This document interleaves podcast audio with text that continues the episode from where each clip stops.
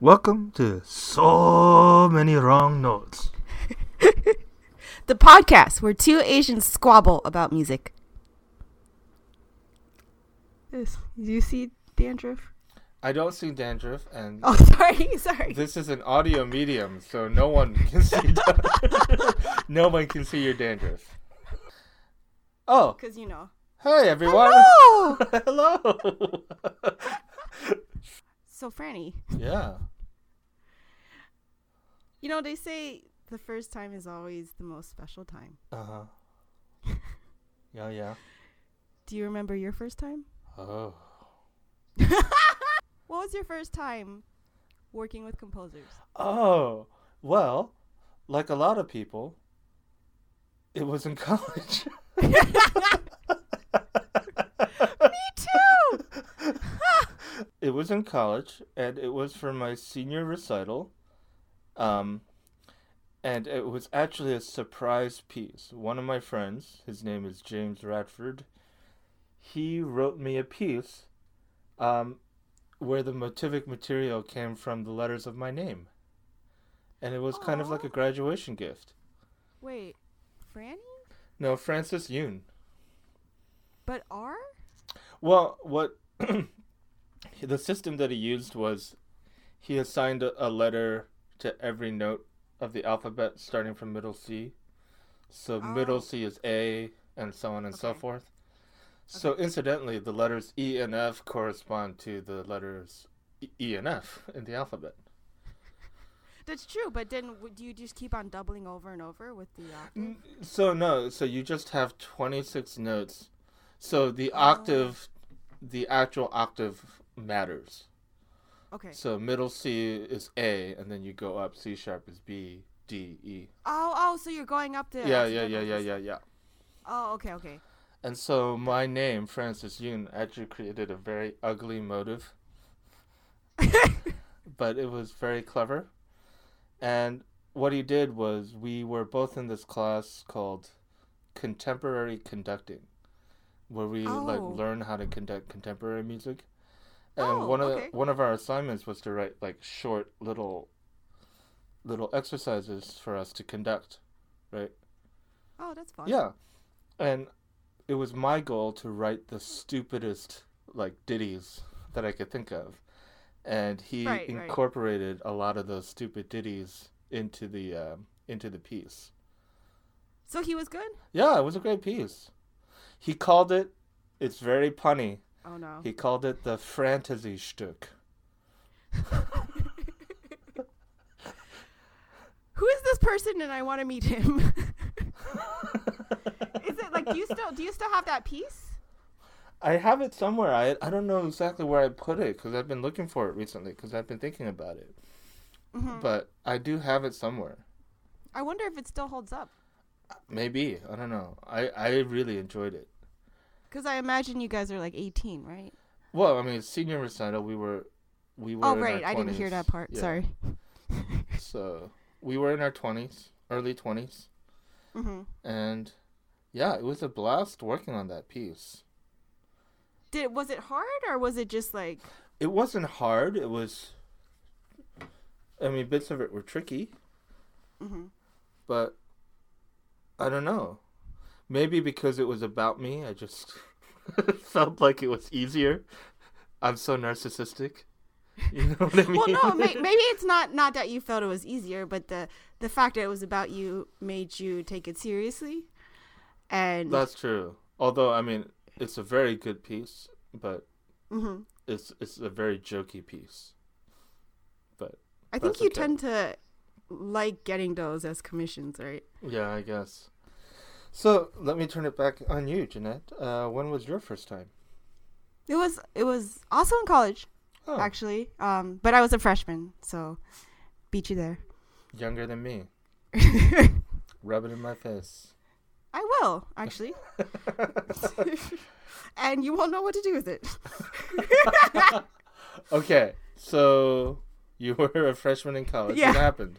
By the way, Uh, actually, before we before you tell your story, where were you a freshman in college again? I was at the place where they say it's like a prison cell only with cellos. I think it was Robin Williams that had that quote. Actually, Oh, yeah? yeah, Where did Robin Williams get kicked out of school? he got kicked out of Juilliard, which was uh, my undergrad. Oh, look at you, Juilliard. Yeah, and so this kid was uh, he had never written a piano piece before, so Uh huh. he was kind of I think like very shy, very socially awkward, but I think he just kind of liked my playing, so he asked Mhm. me if he could write a piece for me. Um and I, of course I was like very flattered. I was Mhm. like, "Oh, I'd love for that to happen. Like I've never had that before, like actually written for me." Yeah. And um so he I didn't quite know what the process was. Um, but he one day just like showed up into my practice room and I was like, Hi and he goes he, you know, I mean it's just it's it's like awkward because those practice rooms are so small. Yeah. And so another person there, they're basically like over you, hovering over you and breathing down your back. Uh huh. And he asked me to play something for him and I was just like, oh, I don't have anything to play. And he's like, No no no. Can I just watch? And so I guess I guess he just wanted to watch me practice.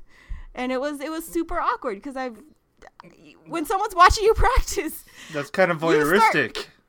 yeah, I mean no Yeah, no, I was could- very uncomfortable. Well, I mean, I I'm of course like very insecure about my playing as Mhm. most freshmen are, but um I started fucking up all over the place Yeah. just cuz he was watching and I'm like, "Oh my god, he's going to judge how I play." And so I was just thinking he's going to write me nothing, like he's going to decide he doesn't want to write for me because I can't play for shit. Yeah. And like but yeah, he finally left after an hour and then he he handed me the piece of Wait a minute. While, An hour? yeah, it was a while. Oh my god. But he Yeah. handed you the piece a short time Yeah. after that. And and guess what it was called? What was it called? It's like the cheesiest name. Whirl of Shadows. World Shadows? No, Whirl. Whirl Shadows. Shadows. Whirl of Shadows. Well, I shouldn't. I shouldn't say anything bad about the title because he was a freshman, and he's actually doing really well now. Yeah. But uh, and it was a good piece. It was a Mhm. very uh virtuosic piece, and um, it was the first time I've ever seen like rapidly oscillating nines up and down the keyboard. I was Wow. a bit yeah i mean it was it was a challenge but it was um i took it very seriously because i was just like this was written for me i gotta play the shit out of this Exactly, yeah. yeah so i probably practiced that piece more than any other solo work i was working on at that time Wow. Well, that actually is a good segue because I want to ask you how did your teacher feel about you working on that piece? Did you tell your teacher? Was this a secret? i don't think i ever played it for her Okay. i i think i mentioned it once and that was it yeah uh yeah now i mean yeah Okay. Well, I I mean this leads to I think kind kind of what we were we're talking about today, which is we're talking about working with composers and how much we love it. But Mhm. then there's also another faction that kind of poo-poos that. And so I think we should start with that. Why Yeah. did you feel uncomfortable taking this piece to your teacher? Um, for the reason she probably would not take it seriously and be like, "Why are you bringing this to me?" Yeah. And I mean, I have to be clear. Um, I speak a little disparagingly of Juilliard because they're the piano uh, professors there. At the time I was there, were um, very traditional, very um, keen on making soloists and competition winners. Um, hmm and for me, um, that was not something I liked doing. I Yeah. did not like going to competitions. I, in fact, stopped entering them for a while.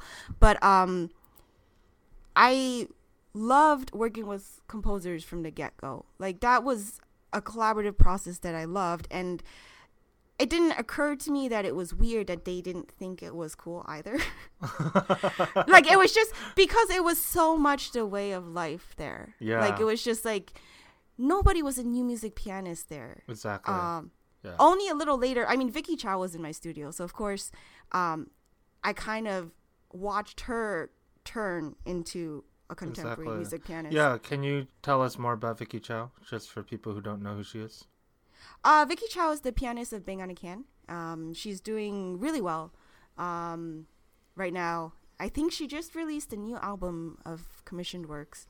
Um, she's a great pianist. I've always I've always admired her. Yeah, Um, I may have had like a slight girl crush on her actually, that's fine. but then uh, I beat her in Scrabble, and then I stopped uh, having a girl crush on her. Uh, Is that is that horrible of me to say? okay, so I know how to lose your admiration now. I mean, but in my case, it was also similar. I did take my piece to my teacher, but Oh, did you? because yeah, but because the piece was kind of a joke. I mean, the piece is a funny piece. I don't mean to say that the piece is a joke. Um, yeah. I felt more comfortable about it taking it because it was Mhm. this kind of it was kind of more of a um like a dessert piece rather than something serious like Beethoven. so I did I I felt very comfortable taking it to that piece to my teacher. Mhm. If it was a if it was a piece in a different vein, I think I might not have taken it to my teacher at all. Well, the funny thing is, I was very proud of this piece. Yeah. Like, it was a very actually hyper romantic, sort of in the Lisztian tradition kind of piece. But I was just proud of the fact that, like, I was asked Mhm. and that I was premiering it, and all the composition faculty and students would be there listening to it. Um, but for some reason, I just I just knew that she wouldn't be interested. yeah. Um, yeah. What What was your teacher's reaction? I mean, my teacher really liked the piece, but I also feel like he didn't consider it as a very serious piece of music. You know, it right. was just he got I was entertainment. yeah, exactly. He got entertainment out of it, yeah. which actually is probably a testament to how good the piece is. Frankly, Right. Yeah, yeah. Yeah. It's But- harder to be funny in music. Exactly. Yeah, but um, that's sort of why I felt because he gave me the, James, the composer, gave me this piece um, the semester that I was going to give my recital, and of course I had set my program like the semester before, so Oh. I needed like program approval. And the piece Oh. was like only like three min- minutes long, and so it wasn't going to add any like significant Oh. time. Mhm. But I'm like, so that's why I took it to him, and that's I sort of knew that he would approve it because, you know, it was a gift and it's a, it was a great piece. So I took it to him in that in that respect. But if it were something more, I, I don't want to say serious, but you know, Longer. Um, longer, more. I don't even want to say more significant either, but you know what I mean. Yeah, yeah, Yeah. It's it's not intended as an entertainment piece. It's intended Yeah. as serious music. Yeah. I I probably would not have taken it to my teacher. Well, did this change for you? Like, because we're we're talking about our undergrad, but did Yeah. it change as you went on to your master's and doctorate? Um, it changed. Yeah, definitely changed because I got more into working in, in contemporary music in general when I was, uh, when I was a master's student. Mm-hmm. But when I was getting my master's um, at Manhattan School of Music, I would say that though the attitude was more progressive than what you described at Juilliard, it was the piano faculty were still pretty much very traditional. Yeah, yeah, yeah. Um, although for my master's recital, I played all the four North American ballads, ballads, I should say. uh, Frederic Rzewski, Too much Chopin, I know. right? Uh, oh, I love Rzewski. yeah, he's great. I love Jeske. And I played the four North American ballads, and I brought it to my teacher, and he was supportive of that decision. And those are great pieces, although they're hard as fuck. Oh my god. Oh yeah, oh yeah. No, but I mean, he he he's sort of a, considered a classic now, yeah, he right? So that's. A, sort of but remember, I'm old. Back when I was getting my master's, he was still. I mean, he was reaching classic stage, but you know, not a lot of people really, really knew who he was. I should say, not a lot of like traditional pianists knew who he was. I feel like a lot more traditional pianists know who he is now. they do now. Yeah. Um. Well, I mean, in in um. MSM is, is more progressive. It, it started the whole contemporary program, That's right. Yeah. which in its first year, Vicky applied to. Um, because she was a couple years older than me in my studio. Um, and so that's how I became aware of it. So I always thought MSM was more progressive. I mean, it definitely is more progressive, and I think that contemporary program is a great program. Yeah, Um, lots of good people come out of that. Yeah, lots of really, really good people come out of that. But why do we like to work with composers? What is it about working with composers that we like and that we do? And I still do, even if even though I'm a harpsichordist and people don't think that we tend to play new music, but I like to. Well, actually, I think harpsichordists play mainly either very early music or very contemporary music. yeah, Like it seems to be a similarity in, in some ways. Yeah. I, I I feel like those two things are very much kindred spirits. And Yeah. I don't exactly know why. But I- well, but I yeah, they're definitely kindred spirits. But why do you like to play new music? Why do you like to work with composers specifically? well, I, I I love the collaborative aspect, but I also love the fact that um there isn't an answer to the piece that you're playing. Like uh it's not oh, I listened to a recording and that's how it's supposed to go, or somebody else has figured it out, or somebody has an expectation of how you're supposed to play a certain canonic work.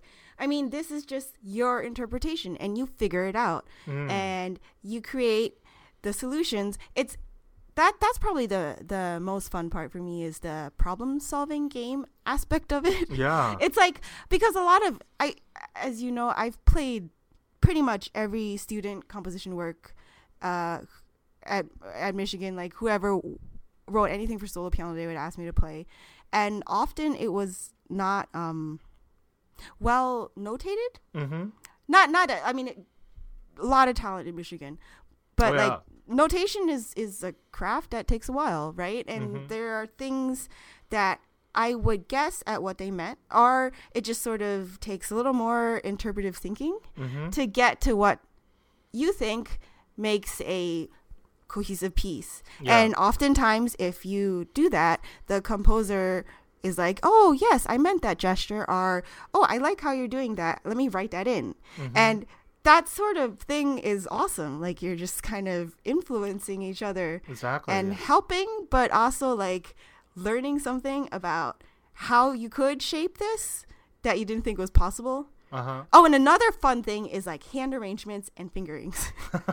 like no, because a lot of the uh, passages can be kind of unpianistic. Yeah. Yeah. And um, my favorite thing to do was to figure out the hand arrangements to make it possible. Because uh, I mean, composers will ask me all the time. They're like, "Is this impossible to do? Or do you think this is too like uh, uh, awkward for the hand?" And I was like, "Oh, I can make it work. Like, just give me a little bit, and I'll, I'll try to make it work. Because you can always make it work. That's the thing. That's true. Like, or you gesture your way through it, but like." But No. I mean, it was just so much fun. Like, yeah no that that part of working on a new piece and with a composer is fun but i mean the thing that i like the most is i can actually go to a person and say wait what did you mean yeah, yeah. if i'm having trouble something, figuring something out that is priceless. It is the fact that you so can do that. yeah because normally um you if you're playing music by dead white people you have no opportunity to ask what did you mean right No, it's hours of reading books that don't get there. Yeah. Usually. usually and it's just listening to oh so and so did this so i think that's what we all, we will all do right Well, yeah. Or you just decide that I don't care what he means. I'm just gonna make it my. that's true that's true and then too. everyone yells at you, but it's okay yeah because Yeah, that's totally fine. But with this, I can turn to, I can just pick up my phone and text, hey, Yeah. in measure 32, something I'm not understanding. What did you mean? and then I get a response back. Oh, I meant blah, blah, blah. blah blah blah blah. Yeah, and I'm like, oh, blah, blah, blah makes sense. And he's like, Thank you for bringing that to my attention. I'm going to revise that. exactly. Yeah. Oh, but the other thing is composers are very quick with the uh, messaging back. yeah. Almost instantaneous. It's like no other musician is as quick as they are because they're always at their computer. So Oh, that's right. I didn't consider that. I mean, it's I've never like not gotten a response from a composer within like ten minutes. Maybe an hour if they're having sex or something. I don't know. One of the things that I think is really invaluable, along with the being able to ask Yeah. the creator of the piece what they meant, is um, getting instant feedback of what you're doing as a performer. Yeah. That's that's really so vital for a performer to know if like what we're like if we're actually carrying across an interpretation. Exactly. Like you sit down with a composer and he asks you to do something and you play it. He's like, "Can you get this color or can you get this sound?" mm-hmm. And it's just like that feedback helps you so much to be a better player. Yeah, definitely. So, yeah, I mean that that's always been I find that working on contemporary music has made me so much more versatile and Yeah. uh varied as a player. And I also like the aspect of I, I don't know if you do this. I sometimes do this, especially if I'm close with a composer. Is I I I suggest things like, oh, if this is what you mean, maybe something Oh, like yeah. this would be better, Yeah. right? I do that a lot, yeah. Um and you know, um it was really cute cuz like this this undergrad a couple years ago asked me to play this piece she wrote. It's a good piece, but Yeah. it was it had some just issues with notation and so I was suggesting how she would notate it for it to be more, more intuitive and she was like wanted to sit down with me for like 2 hours every week just to like Or- and then like one time I had done all these hand arrangements and I had done the little Yeah. colors of the stuff and she took iPhone photos of the piece of music so she could re-edit it with the hand arrangements. Yeah, Cause she all had it all in one hand and it was like, eh, didn't didn't make sense to do that. yeah. But um, yeah, it was really cute and she won like five awards from that piece. Oh, that's awesome. Yeah, shout out to Nina Shankar. Yeah. Such a, such a smart girl. Yeah. yeah yeah but that's also kind of fulfilling it's like i feel like you know i've added something it's mostly their piece but it's like i've added something that'll be helpful to future players of the piece Well, you know, I, I, I was thinking that maybe we should tell uh, listeners a little bit about how much we've worked with a composer. Um, because Yeah. we've both done recitals of purely works that we've commissioned from composers, right? And Mhm. it, you you mentioned composers you're really close to. So, one, would you say you're extremely close to, like your closest friends are composers, and and two, how did you get into commissioned works and what was the premise behind it? So, how did I get close to composers? I got really interested into contemporary music, and I just started meeting composers. And the great thing about composers is that they tend to be very smart, very sarcastic, I think, and Mhm. very witty. They're probably one of the smartest people I know. So they're fun to Right. hang out with. Right? Yeah.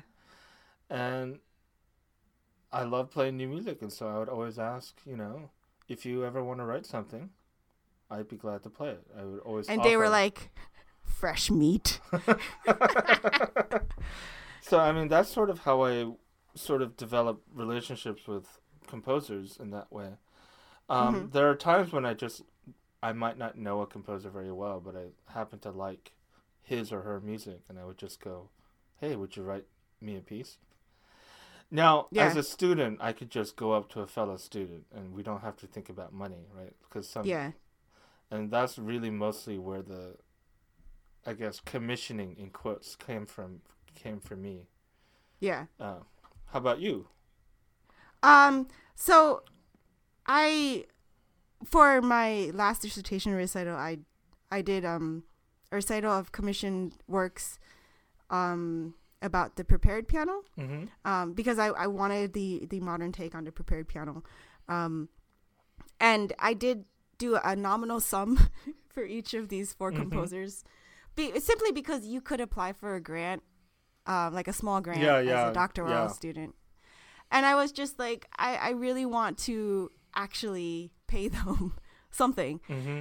Yeah. and yeah, I mean, some of them were really close friends, and then um, a couple were not actually. So I would say 50 close, 50 were people who I've liked their music a lot, and then um, they kind of we kind of knew each other mildly. Um, but Uh-huh. you know, it, it proved to be a great working relationship from that yeah. experience because um, I still play a lot of Biedenbender's works, and we help each other out. And he's he's such a great um, Mm-hmm.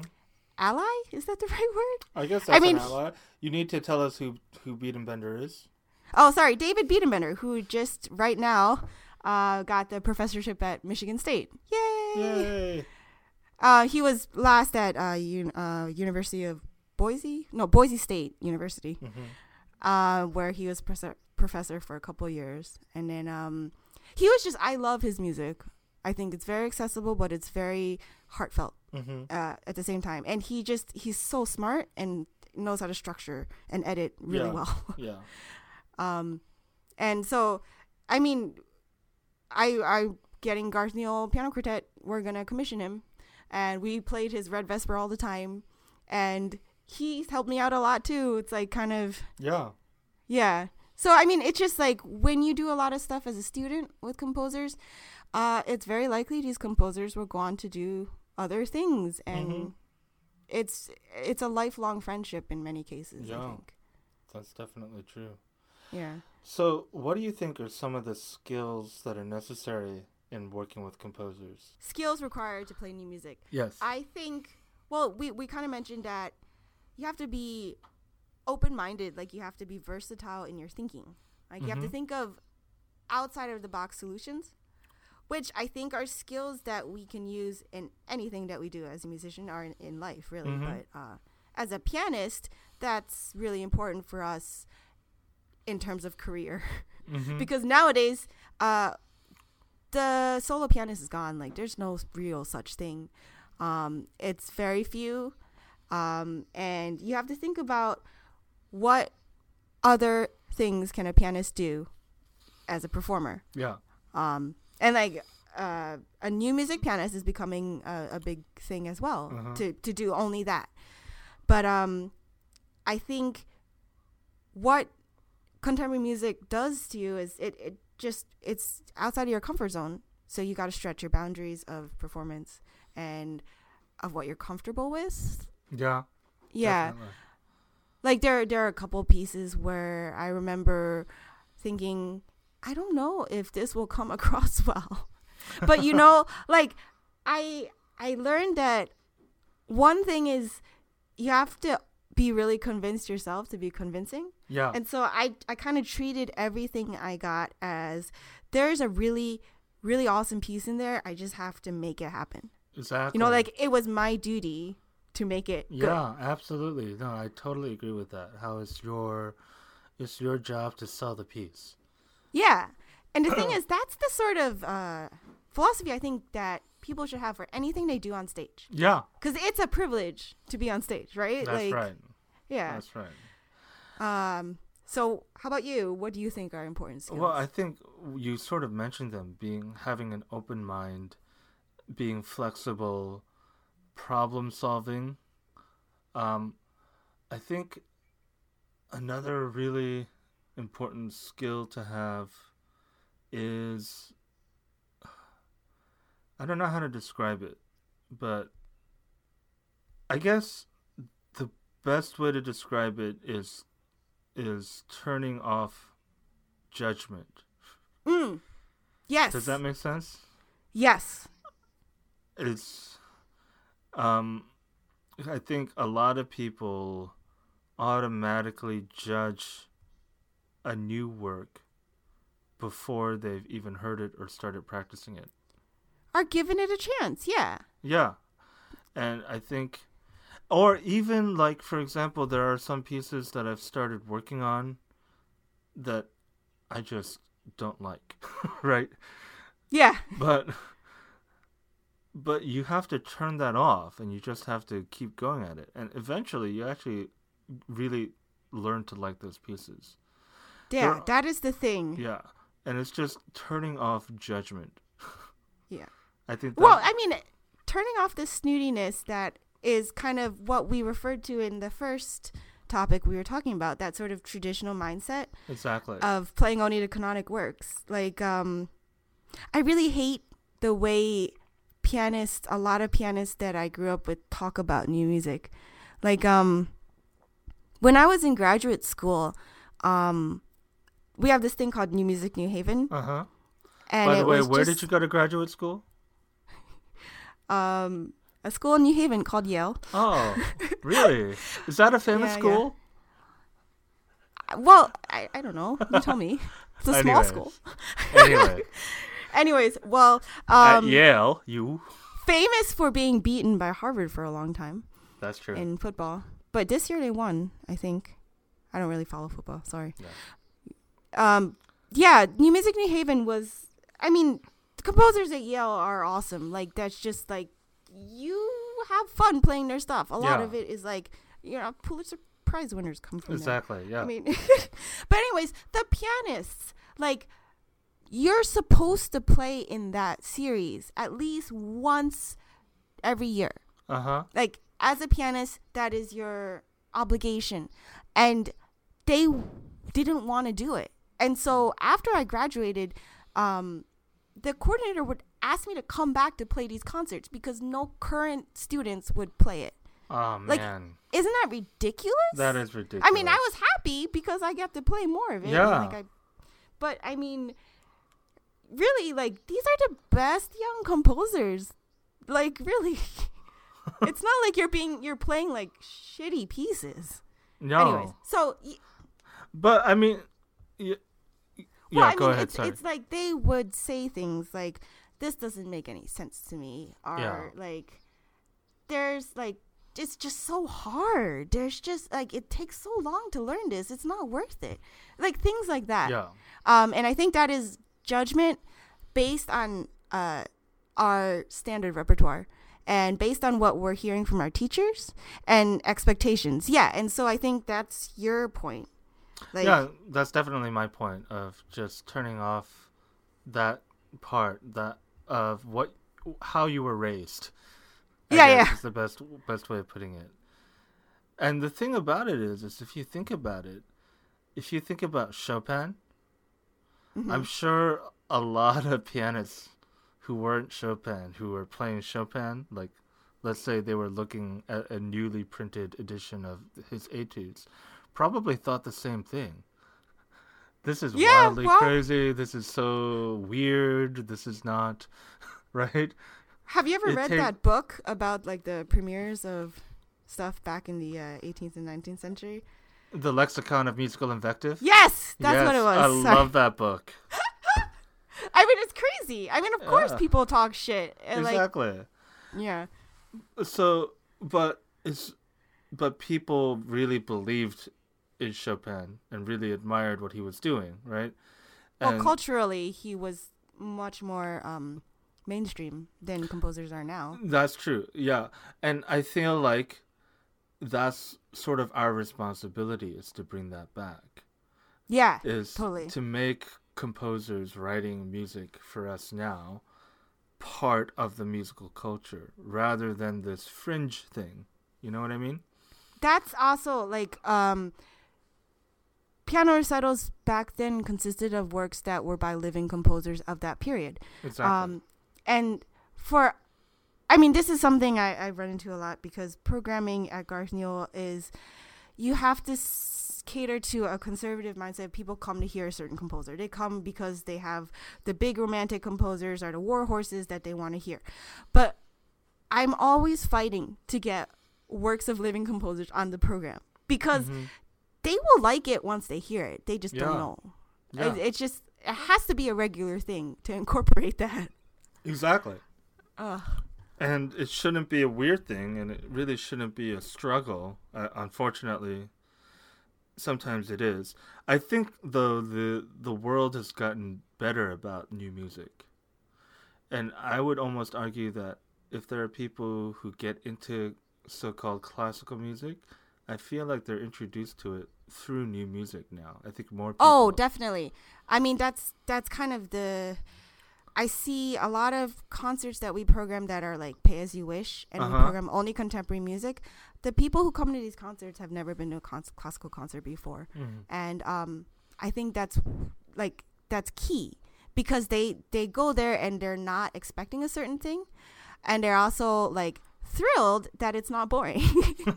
like they go there because you know we're serving food and there's also like alcohol and and some of their friends are there and then they'll end up being like blown away. They're just like, oh my god, that was such a cool piece. Like I got goosebumps and blah blah blah. So I I think that um the new contemporary scene because it is so um it has a lot of popular styles and it's very varied Mhm. um, that it's the way to kind of to harken back to our first episode when we talked about um, dwindling audiences. This is our this is our um, tool. This is the greatest tool is to make it popular um, and to bring everyone in with this accessible accessibility. Yeah. I mean, I think what you're saying, though, kind of goes to a larger issue, and I'd, I'd like to close out the discussion sort of touching on this issue. Is you mentioned how you need to increase your level of comfort, Mhm. right? Kind of extend uh, extend your comfort zone and try to sell the piece as it is, right? If it's a new piece. Yeah. And I'm wondering why don't we do this with works in the canon? Yeah, and that's that's the the first issue that um made me like new music more is is simply because you can do that to a new work um and you can make it completely your own and you can make it however you see you see fit to fall in love with it and to perform it that way. But um canonic works are so often played and so often taught that it becomes museumified and i Mhm. think that it is expected of us to play it a certain way and if we don't which i know you and i have done things unexpected with standard repertoire and gotten flack for it it's like we get that pushback Mm-hmm. And and and that's why i think that it is harder to really be convincing with something that has the answer already written out in stone. You know what i mean? The thing is i find myself much more motivated to put into work on a new piece than to put into work on an old piece. Not to say that i will play anything if i'm bored with it because that's Uh-huh. just like that's ridiculous why would i do that but Yeah. it's more just like I find it so much more engaging and challenging to do that with new music. But um, I think really my ultimate point is why not treat everything like it's contemporary music? You want to make a T-shirt? Yeah, I don't think I don't think that's that's snazzy enough to fit in a t-shirt. Well, you know, it's funny because I used to think, uh, sort of like a uh, flip side statement of what Mm. you just said, because um, I see a lot of new music performances that seem kind of lackluster, and um, I always tried to give it my all. And somebody asked me like, what was what like what was my way of working on it and i was like i think about them as like a canonic standard work Yeah. as in like it's i i meant that i put in the same amount of work and the same amount of like serious study of that piece um as i would for any other solo piece that i would be playing for a degree recital or something No, I agree. I think we're sort of getting at the same point Yeah. in opposite ways. i think so exactly yeah, But in in other words, we're just going back to what David Lang said. It's just music, right? Oh, and dear I just I just feel like you have a process for learning a piece of music, and that process applies to pretty much anything that you would play, right?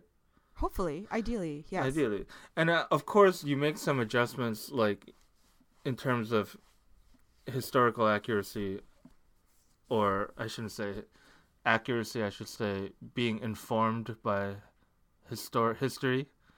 Yeah, Like- I think everyone should be informed. Um, And but the ultimate thing is how convinced you are exactly yourself. Yeah. Exactly. And and yeah, and then kind of figuring out different methods for different things, for different pieces. Yeah. But the the essential process is that you have a piece of music, you need to convey whatever its message is to the audience and connect to the audience in that way. Yeah. That makes both you and the composer happy. I really also enjoy working with composers and asking them to write me a piece or commissioning them now to write me pieces because I never know what I'm going to get and it's great. Yeah. It is. It's so Yeah. great.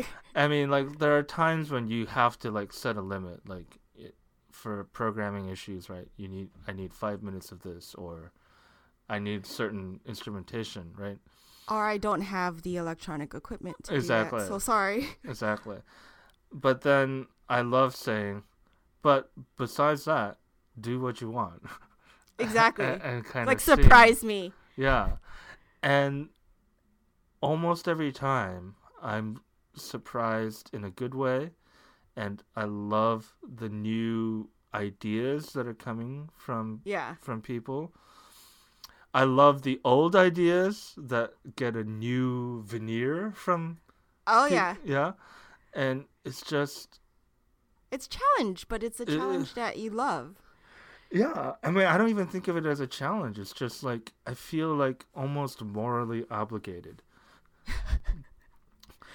to ensure that new music gets written and new music gets played. Because if you look at every single era of music before the 20th century and the 21st century, most music was new, and they would Yeah. yeah. And I feel like that's just an important aspect of being a performer and being just part of musical culture. Yeah, and it should be normal. I mean, I, I, I think that we should not think about it as, oh, this is my express purpose art. We shouldn't silo people into being new music pianists. We should just all incorporate it if we can. And and I highly encourage students to to work with fellow composers who are students. Um, one great relationships, but like you will have so much camaraderie working together. Like Yeah. it will make everything so much more fun. Like think about it. You can program pieces from your friends on your recital and surprise everybody. That's Like- right. That's right. Yeah. Um anyways, Anyway, so we could talk about this forever. We We just kind of we should probably move on to our current obsessions. Yay! Yay!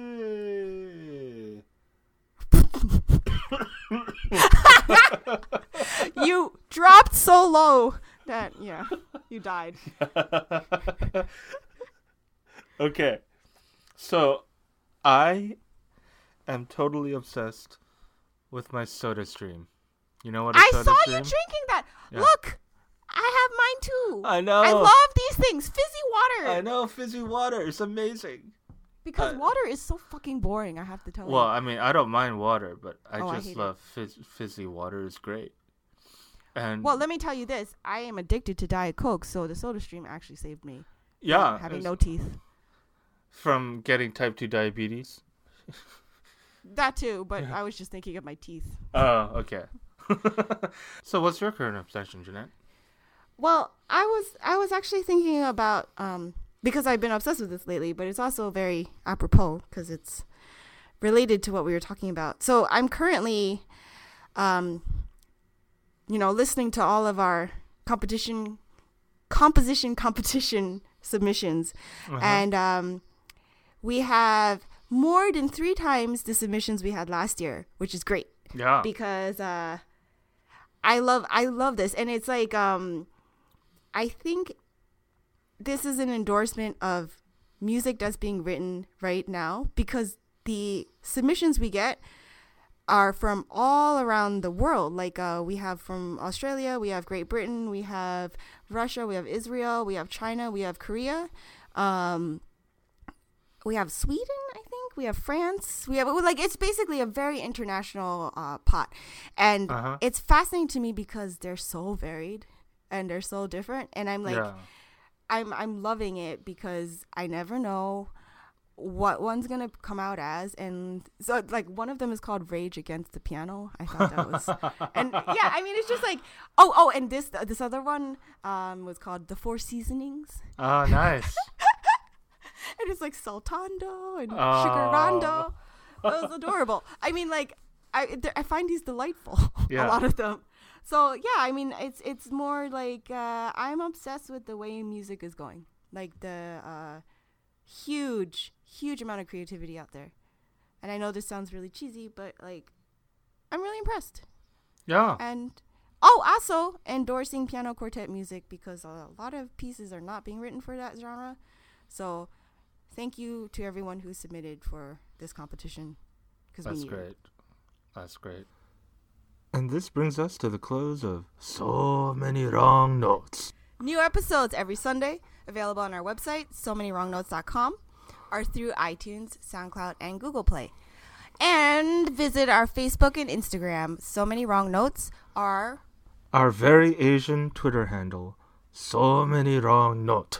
No S. So many wrong note. No S.